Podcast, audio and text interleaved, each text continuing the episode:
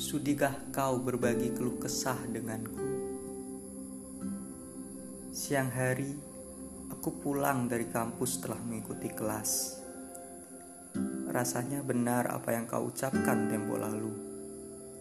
Ketika atas nama efisiensi, sistem pengajaran yang kita jalani diprogramkan, kemudian dipadatkan waktunya untuk mengejar kelulusan dengan cepat.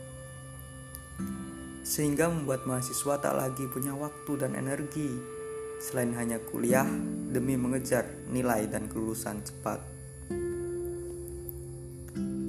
Secara bisnis, bagi perguruan tinggi, kelulusan cepat menjadi ukuran seberapa tingginya tingkat turnover mahasiswa yang masuk dan lulus.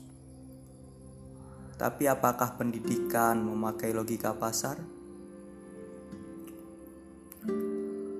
Dalam iklim pendidikan seperti itu, sulit rasanya untuk berharap mahasiswa masih mewarisi tradisi gerakan mahasiswa sebagaimana para pendahulunya yang memiliki kepekaan sosial dan tradisi intelektual dalam kajian-kajian kritis tentang berbagai fenomena politik, ekonomi, dan budaya yang tengah berlangsung di masyarakat.